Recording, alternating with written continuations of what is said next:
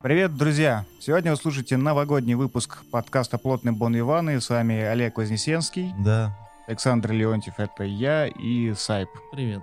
В этом выпуске мы подведем наши личные итоги 2020 года и постараемся дать вам какие-то личные свои рекомендации. Э, Ну, очевидным образом, потому что э, те вещи, о которых весь год все СМИ говорили, мы затрагивать не будем. Это было бы слишком скучно.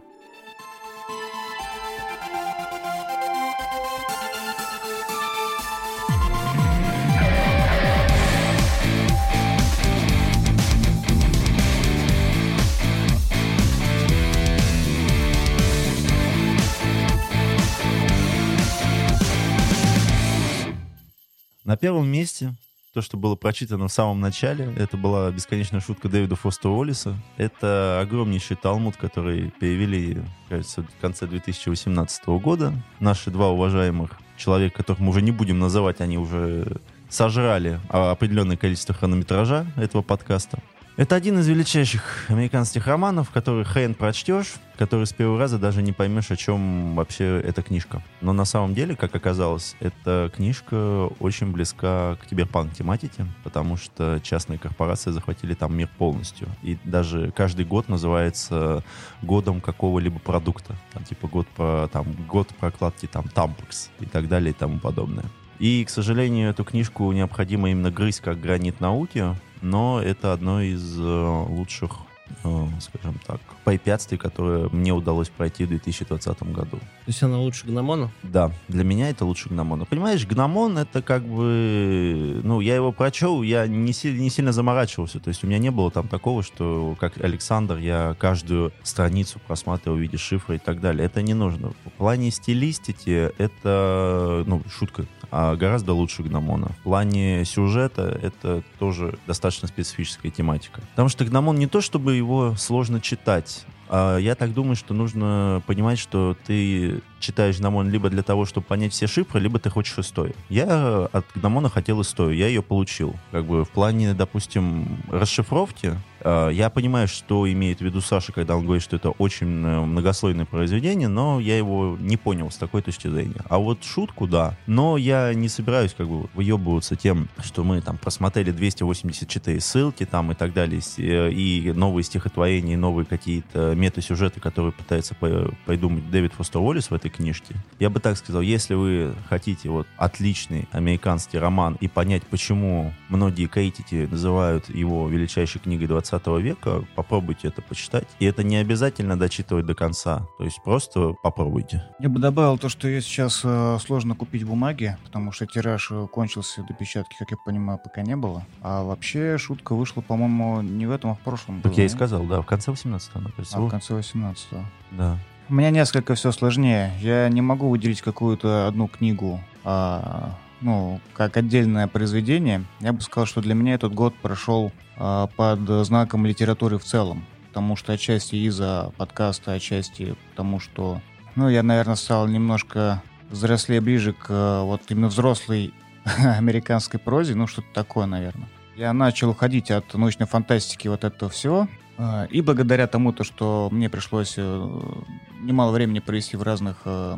литературных, я бы сказал так, клубах, типа как Book э, этот чат в Телеграме, а, всякие онлайн-издания, начиная там от Го- от Горького, заканчивая там подборка Эсквайра, я не знаю. Короче, все это вокруг меня создало некоторый литературный фон, в который вошли как раз Джулиан Барнс, э, туда э, Маргарет Этвуд, ну вот эти все книги, которые бы раньше, наверное, даже смотреть не стал. А, В этом году я пристально за этим всем следил. Я не прочитал вот это все, что нужно, но я, по- под- ну ты сам знаешь, Олег, я все это поднакопил себе вот за греб, чтобы прочитать на праздниках. Кому ты Вот, даешь? э, ну, в первую очередь себе, конечно же. Вот. Так э, и в целом я хочу сказать то, что несмотря на то, то, что у меня нет четкого фаворита в литературе в этом году, я могу сказать то, что в целом для меня Этот год был читаемый Я уже представил. и почитаемый. Топ, топ моего 2020 года — это книги. И все, да просто скажи это. Можно сказать, что раз у тебя нет э, какого-то четкого одного произведения, То ты отправляешься значит, в ты штрафную просто зону. перешел на новый уровень чтения и смог э, начать обращать внимание на что-то, кроме задротистой фантастики. Это типа достижение. Ну, наверное, да. Я начал просто ну, стараться видеть э, красоту языка самого по себе, без каких-то технических деталей или там этих ребусов и мозаик. Ну, это неправда. Точнее, полуправда. Я стараюсь в это верить. Вот. Ну и плюс к этому, конечно, такие мирские сюжеты, это ну, тоже любопытно было. Ну да, вот это ваш примитивный мир обычных читателей. Да иди пошел. А у меня все просто. Сколько я книг-то прочитал, наверное, за год? Наверное, одну, да? А Нет. Остальное я слушал. А, понятно. Ну, это же все равно книжка, какая разница? Это же произведение. Ну, Ну, из прочитанных у меня вот, что мне понравилось, из реально прочитанных книг, это эссе Гибсона. а, Подборка. я не верю курсива? Да. Хорошая вещь. А из непрочитанных мне нравится вот Гномон. Полностью непрочитанных. Полностью не прочитан, но понравился за в обсуждении. Лучшая непрочитанная книга, изученная по комментариям. Да. Гномон. А по разочарованиям года мы не будем говорить. У каждого оно свое одинаково пакостно, да? У каждого оно свое одинаковое. Да, свое одинаковое разочарование. Кроме меня. Ну, хорошо, окей. Едем дальше. А, Второй, скажем так, номинации я взял Дора Хидоро. А, Это отличнейшее аниме, а я вообще ненавижу аниме, но оказалось, что я могу себя перебороть. Это аниме сделано по манге 99 года, оно полностью сногсшибательное. Мне кажется, мы где-то обсуждали в каком-то из выпусков. если- Который не вышел, сто процентов. Да? Это выпуск со Стерлингом. А, понятно, хорошо. Великолепнейшее аниме, кровавое, а, безбашенное, с отличным саундтреком, не знаю, прекрасными персонажами, чудесная история, а что самое главное, манга закончена, и в любом случае, ну, там будет, я так понимаю, максимум три сезона. То есть сейчас вышел один сезон, думаю, на подходе будет второй, третий, просто выверенное, прекрасное произведение, которое заслуживает вашего внимания. Я с тобой даже согласен. И, И беру его э, тоже в свой топ. Да, спасибо Макзону за наводку. Э, Я просмотрел э, первый сезон э, аниме. После него я прочитал всю мангу залпом. Это ре- редкий случай, на самом деле, для меня. Э, Да, классная штука, мне очень понравилась. Э, Не могу сказать, что я прям впечатлен до усрачки, но это очень хорошая штука. Очень хорошее произведение и экранизация. На этом мои полномочия все. Да, на этом я заканчиваю. Всего доброго, пока. Пойду чай заваривать. Я на самом деле больше впечатлен анимацией короткометражной. Это Миха и Шоутайм. М. И еще, наверное, ролик, который фанаты Уотсона А, рисовали. понятно, который по... понятно. Ложной слепоте, По ложной да. слепоте, Но он да. очень коротенький, правда. Концептуально это лучшее, что я видел, наверное, из анимации после этих роботов. А, Любовь сверхтёмта? Да. М, ну, круто же. Едем дальше. Одним из топов это все же являются еще переводы, потому что в 2020 году у нас появилось очень много хороших произведений. Это перевод Алана Мура «Providence», и, что самое, наверное, важное для нас, это перевод «Трансметрополитена» и «Константина». То есть Константин Хеллблейзер, он еще у нас выпускается с 80-х годов, если я не ошибаюсь. Подход к переводу я не совсем понимаю, потому что вышел только сначала один сингл, который рассказывает историю в середине сюжетной арки. Затем вышел э, комикс э, Hellblazer. На нем основан фильм «Константин» 2005 года. То есть это один из самых попсовых сюжетов Константина. И потом еще вышел дополнительный через несколько месяцев э, выпуск э, про то, как э, Константин заключает де- сделку с дьяволом. Выбор комиксовых арок не очевиден, сюжетных, но мы будем надеяться, что дело пойдет, потому что Азбука анонсировала еще и третий выпуск на январь 2021 года. Поэтому есть ощущение, что окупается эта вещь, и мы надеемся, что в 2021 году начнут переводить проповедника. Благо, что проповедника всего 66 выпусков, поэтому, возможно, это будет быстро. А Трансметрополитен очень многие ждали, его раскупали. Да, вот когда вот только он поступил в продажу, первый тираж продали, был до заказ. Уже в феврале анонсировали, что будет второй выпуск Трансмета и одновременно будет какой-то еще спецвыпуск. Так что год 2020, можно сказать, что один из лучших с переводами. Ну и, кстати, еще в 2020 вышла Акера первый том. Они также обещали осенью 2020 года выпустить второй и третий том одновременно, но что-то произошел затык, вполне возможно, из-за коронавирусной инфекции. Тут я с тобой согласен, Олег. Давай. Ну, как ты понимаешь, для меня это были далеко не новинки. Я очень рад, что они вышли на русском э, языке, но для меня как бы ну, галочка такая, окей, я купил, на полочку поставил. Никакого открытия или что-то такого у меня не было. Ну, понятно дело. Я что- полностью с тобой согласен. Я купил трансмет, и у меня не было открытия. Его вообще ни разу. Он лежит в целлофане. Я могу сказать, что в какой-то степени, наверное, для меня это был год Лавкрафта и Алана Мура, потому что количество книг, том числе и манги, и каких-то комиксов по произведениям Лавкрафта, ну, прям что-то какое-то неимоверное количество вышло. Конечно, в первую очередь, да, это Providence, просто великолепнейшее, э, великолепнейшее произведение, которое сделано на высшем уровне вернее, издан на высшем уровне у нас, и там часть хвала переводчику, который зарылся с головой как бы во все эти перипетии сюжета и каких-то отсылочек и прочих. Ну, кстати, надо еще сказать, что и трансмет, мне кажется, выпущен в очень качественном формате. Трансмет выпущен хорошо, качественно. К переводу у меня есть вопрос, но я повторюсь, то, что мне это совершенно никак не портит картины, потому что, ну, для меня это как бы просто событие, типа, окей, выпустили на русском, Мгм. классно. Ну, ты сам видел, у меня он весь в оригинале Ну да, стоит понятно. давно. Вот. Помимо э, Алана Мура, э, я могу вспомнить э, Танабе, по-моему, мангаку, который смог передать своих, э, как это, ну, экранизация, наверное, это неплохо звучит, с их, своей манги, которых э, достаточно много уже вышло на русском. Какую-то вот дикую атмосферу Лавкрафту, Лавкрафтовую. Там, потому что из вот рисовки какой-то гипер- ну, немножко гипертрофированный в деталях а, получилось очень э, реалистично и страшновато. Очень- ну, мне очень понравилось, как это все сделано. Ну, плюс э, еще много там было издано по биографии Лавкрафта, какие-то там серии вот этих комиксов про писателей. Ну и прочее, прочее. Я не помню другого такого года, когда э, Лавкрафту было столько внимания уделено. А еще вышел «Цвет из иных миров», Да, с Кейджем, да. который, мне кажется, недооцененный просто. А в этом, да, году? Да, в, этом, А, в ну. феврале. Он, но ему не повезло, он вышел вместе с джентльменами в один день. Слушай, меня, не знаю, мне очень понравился фильм. Не, он, может быть, понравился, но люди шли не на тот фильм. Ну, а Или на лед, «Свет ну, иных что миров», он, ну, как бы, его можно, наверное, дома посмотреть на большом экране. Ну, так что вот такая тебе, наверное, ответочка. Опять же, тихо пролезла этот Ghost in the Shell, тоже тут на русском. вы- Да, и, кстати, вышло. второй том будет тоже в 2021 году. Но не сказать, что я очень сильно рекомендую его к прочтению. Тут как бы каждому Он свое. больше исторический. Да, он больше важен. исторический, да. То есть взял, посмотрел, сказал большое спасибо. Ну Что, поедем дальше? На удивление, в 2020 году меня удивил российский кинематограф. В частности, фильм «Дылда» Кантемира Балагова. Совершенно неожиданно, просто включил абсолютно рандомно после интервью с э, режиссером. А, Я считаю, что это одно из самых графически красивых а, в плане цветокора наших фильмов и великолепно под- подобранные актрисы.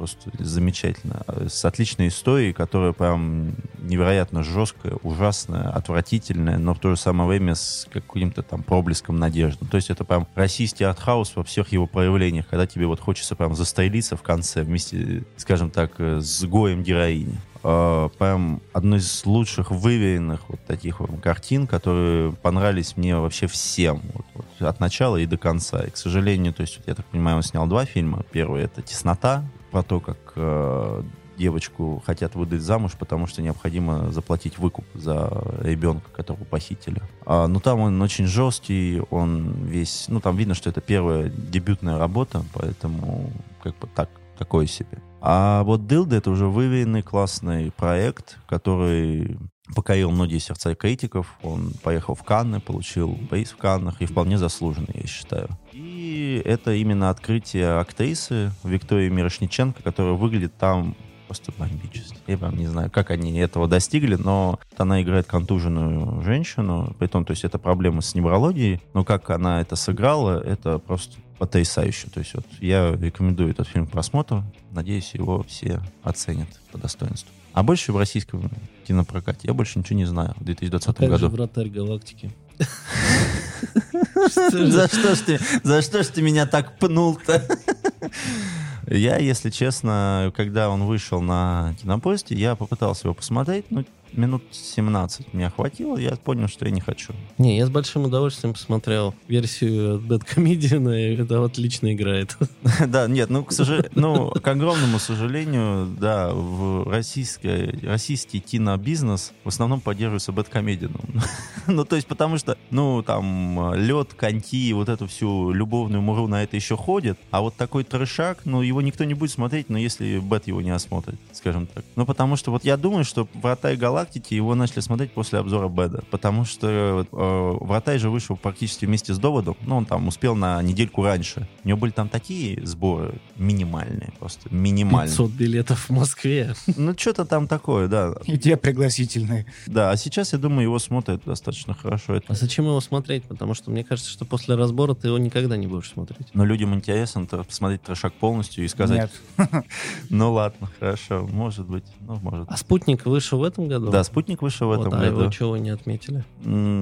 Или он все-таки не очень? Слушай, Просто для- неплох для нас, но не, Спутник, не, не он... фильм, фильм. Нет, а я говорю, Спутник, он неплохой, но не более того. Ну, То есть это не тот фильм, который я буду говорить, вау, это обалденная фантастика. Я скажу, что это фильм, за который не стыдно, который можно посмотреть, который я могу порекомендовать там папе. То есть это не то, что хватает звезды с неба. Это камерное кино. Это зачин на то, что у нас могут снять нормальную фантастику. Вот. Но это не лучшее кино 2020 года вообще. не, понятно. Не, ну я с своей стороны могу выделить только два фильма а, в этом году. Не потому, что остальные все говно, а просто вследствие того, что я очень мало смотрел э, кинопродукции. Ну, это, конечно же, довод. Не буду комментировать, и, и так понятно. А второй фильм это еще по одной, потому что фи- фильм э, был просмотрен в правильной обстановке, в правильный момент времени. И Под правильным градусом. под правильным градусом, да. И при всем при этом э, я ждал какого-то, ну, не знаю, легкого фильма про похмелье и бухло, а получил, в общем-то, достаточно философский и в какой-то степени трагичное кино э, с отличными актерами, шикарным саундтреком и, в принципе, и несмотря на нотки вот, трагедии, очень позитивным То есть продуктом. мы зашли на это кино э, уже веселые и думали, что это комедия, а после этого фильма захотелось напиться еще больше. Нет, там все было правильно организовано. Вот, начиная от того, что мы встретились за час до фильма в ирландском пабе. А, И, и кончилось тем, что такси, и такси довезло нас до бара за 15 минут после фильма. И все. Как эм, правильно организатор, ну, это, конечно мы иное кино, по-моему, да, организовывало. С Как и-. В случае с э, премьерой «Чужого», год или два назад, не помню, 2019. а, на входе э, давали напитки, то есть там вино было белое, красное. То есть ты заходишь уже как бы со стаканчиком алкоголя на фильм про алкоголь, это ну, замечательно, мне кажется. Ну, а потом, когда один наш приятель достал фляжку, ну, это гарантировало успех всего предприятия, я бы сказал. Вот, ну, в принципе, наверное, по фильму у меня все, потому что все вот, ну, нашумевшие вещи и сериалы последних там месяцев, ничего вот этого я не видел. Я, наверное, тоже присоединюсь к Саше в плане того, что мне понравился довод, но, наверное, не концептуально, потому что концептуально фильм не очень интересен, если честно. А как фильм, в котором э, идеально сочетается картинка со звуком. Потому что вот именно это главный эффект, который он производит. Я не знаю, была это цель или нет, но так и есть. Но я бы еще сказал, что довод смотреть в кинотеатре, но вот это вот э, основное, для ради чего можно было их открыть. Именно, потому что когда я решил его пересмотреть дома, я понял, что что-то не то происходит. Кстати, вот э, и благодаря, наверное, в том числе и саундтреку, звуку в целом, он смотрится прям так бодро на одном дыхании, потому что он какой-то не останавливающийся, вот это э, какое-то внутреннее напряжение, наверное. Да, это круто. Это, кстати, один из, тот, из тех этих случаев, когда саундтрек к фильму был у меня в наушниках после фильма еще долгое время, и до сих пор он у меня в любимых. И даже в Spotify у меня один из треков вышел в топ-20, ну, моего 2020 года. Зашел он мне прям, хорошо зашел. А еще мы говорили уже про анимацию, но забыли сказать, что а, вышел отличный полнометражный анимационный фильм «Легенда о волках» О, да. от тех же ребят, которые сделали э, «Песнь моря» и «Тайна Келос». И, в общем, я посмотрел уже с детьми, и прямо отличный, отличная анимация, причем она может быть, ну, все уже привыкли ко всяким 3D-фильмам, э, а вот здесь это типа рисовкой, ну, я не знаю, каким способом они рисовали, это не особо важно, но эм, отличает его от того, что они используют приемы из фильмов. С точки зрения раскадровки и прочее. То есть там прямо интересно это все сделано. В том числе очень прикольно сделан эффект, когда девочка превращается в волка Да. и э, начинает видеть реальность по-другому. Да. Все вот это здорово сделано. Это очень круто. Ну и сейчас, вот прям вчера, в последних числах декабря вышла наконец-то победная Душа от Pixar. И уже, кстати, от Java какой-то там где-то Это не, приз. не, слушай, э, Но я, если чу- честно, нет, с я- сомнением Нет, отношусь это не, сом... не, не, не, это не сомнение. Это новый тайтл от Pixar, в который они вложили очень много сил и который не является, э, ну, как бы ба- бабконосным, я бы это так назвал. То есть это фильм, который они... Это как типа Тайны Коко. Они э, новые технологии на нем обкатывали и захотели сделать что-то свое, необычное. А Тайна Коко, она не очень? Тайна Коко, по- наоборот, по она очень... А это не тачки, я бы так это назвал. Тайна Коко это слишком, ну, такое уже все-таки... Душа — это тоже самостоятельное произведение, и я считаю, что если у нас вот в конце декабря вышло два прекрасных мультика, вообще пофигу, какие там, что они соберут награды, главное, что «Волки» великолепны, это вот европейский мульт, это вот типа Клауса, который в прошлом году вышел на Netflix, а «Душа» — это прям на все деньги, очень круто, но тоже с душой, потому что пиксаровцы, я так понял, пошли к концепции, мы делаем один мультфильм, чтобы заработать бабки, и один мультфильм, чтобы нам понравилось. Вот так вот. Пропущу этот круг. Понятно. Я, конечно, хотел бы еще вставить здесь маленькую ремарку, что в 2020 году, в самый разгар пандемии, мне попалась книжка «Поправка 22». И я считаю, что это одна из самых классных комедийных книг, которую можно прочитать в 2020 году. И это одно из самых умных сатиистических произведений. А так как в этом году еще Россию покинул Михаил Жванецкий, я думаю, что почитать хорошую сатиру всегда необходимо. Поэтому, если вы хотите умное, классное произведение с тонкими, хорошими шутками, то «Поправка 22» — это ваш выбор. Если вам очень грустно, тоже попробуйте ее почитать. Хорошая отсылочка. Типа, покинуть Россию можно только как Жванецкий. Ну, извините. Ну, Коля, ты вернулся к книгам. Я порекомендую, наверное, почитать э, из э, свежака это уже упомянутого Гномона э, Ника Харкуэя. Ну, просто потому что это действительно стоящая вещь, как, как бы вы к ней не относились. А, И «Дети времени» мне тоже очень понравились. Адриан Чайковский. Хорошая, умная фантастика. Вот. Еще хотелось бы упомянуть э, Алексея Караваева, который выпустил два тома очень круто иллюстрированных, э, наверное, исторических э, очерка о развитии фантастики в России. То есть там в первом томе, в принципе, некоторые издательские серии представлены, а во втором там уже сериал, о, сериалы, господи, журналы «Искатель» э, и другая периодика, которая выпускалась в советское время. Книги просто очень круто сделаны, иллюстрации выше всяческих похвал, текст тоже хорош. А, Тиражи очень маленькие, и книгу надо, конечно, ловить для тех, кто, ну, как бы изучает тему. Вот. Ну и параллельно с этим в Питере, вот, а, благодаря Василию Владимирскому вышли новые книги из серии «Лезвие бритвы» про, опять же, развитие фантастики в России, ну и какие-то очерки, эссе и прочие людей причастных. Ну, достаточно интересные труды, к сожалению, тоже очень а, малотиражные издания, поэтому их надо было, конечно, ловить. Но в части литературы у меня, наверное, все. Прям таких рекомендаций строгих на этот год больше нет. Можем единственное, что вернуться еще раз, потому что, я говорю, я еще забыл про сериалы сказать. А из сериалов этого года точно можно рекомендовать просмотру «Королевский гамбит», потому что, несмотря на то, что это Netflix, который уже начал раздражать многих, сериал, в общем, отлично снят. В нем, насколько мне помнится, вообще нету никаких политических подтекстов, да, то есть там и, и пропаганды-то нет вот этой современной. Потому что, например, там не- нету черных шахматистов и вот этой всей ерунды, вот. А, а главная героиня на самом деле не является феминисткой или еще какой-то там борцуней. То есть сериал он максимально нейтрален в этом плане. Мгм. Реально просто показывает человека, который упорот по шахматам. То есть, по сути, сейчас уже одним из самых прикольных, может быть, в современном мире тенденций, то, что сериал ничего не пропагандирует. Да. Я считаю, что это один из плюсов. М-м. Ну, там есть свои такие просто приколы, просто потому что сама она по себе необычная. Мгм. Начиная с того, что чтобы хорошо тренироваться, ей нужно принимать таблеточки. Оу. Вот. Но все, все это отлично снято, красивенько. И, говорю, ничего не раздражает, не вызывает вопросов. Единственное, он на русском у нас переведен как э, «Ход королевы». Окей. Ох уж, ох уж этот русский язычищ. Ну, для тех, кто будет просто искать. Для тех, кто вдруг решил попробовать посмотреть отечественные сериалы, точно можно два упомянуть. Это «Перевал Дятлова» и э, «Псих».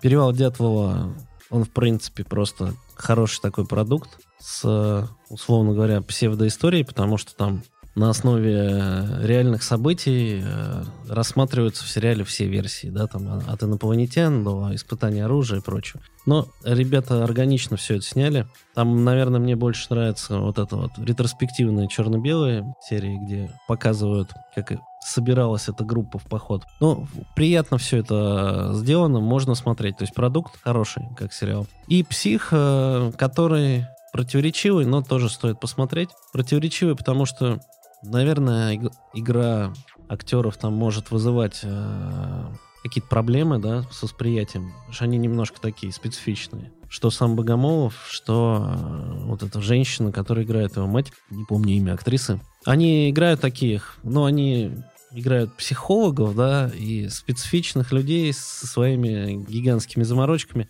Это может оттолкнуть при первичном просмотре. Но если вкатиться, то прям хорошо. И самое главное, это финал, который, на мой взгляд, довольно необычный для сериалов современности, просто потому что обычно любят все скатить. Mm, понятно. Э, к хэппи-энду или еще какой-то такой а тут ровный... Тебе, а тут тебе никакого хэппи-энда в мою смену. А, а здесь э, зрители оставляют так, с размышлениями о том, зачем это все было и какая действительно мораль истории. Слушай, погоди, мне кажется, это фильм из будущего, на самом деле, сериал. Э, описание. Олег – столичный психотерапевт. К нему в очередь выстраиваются клиенты Центрального округа Москвы. Только последнее время Олег их не любит, он их терпит. Кризис среднего возраста, жизнь с мамой 40 лет, потеря самоуважения, медикаментозная зависимость, раздражительность и нарастающая агрессия. Никто из клиентов не подозревает об его проблемах. Со всех сторон он кажется успешным, счастливым, женатым, состоятельным подкастером.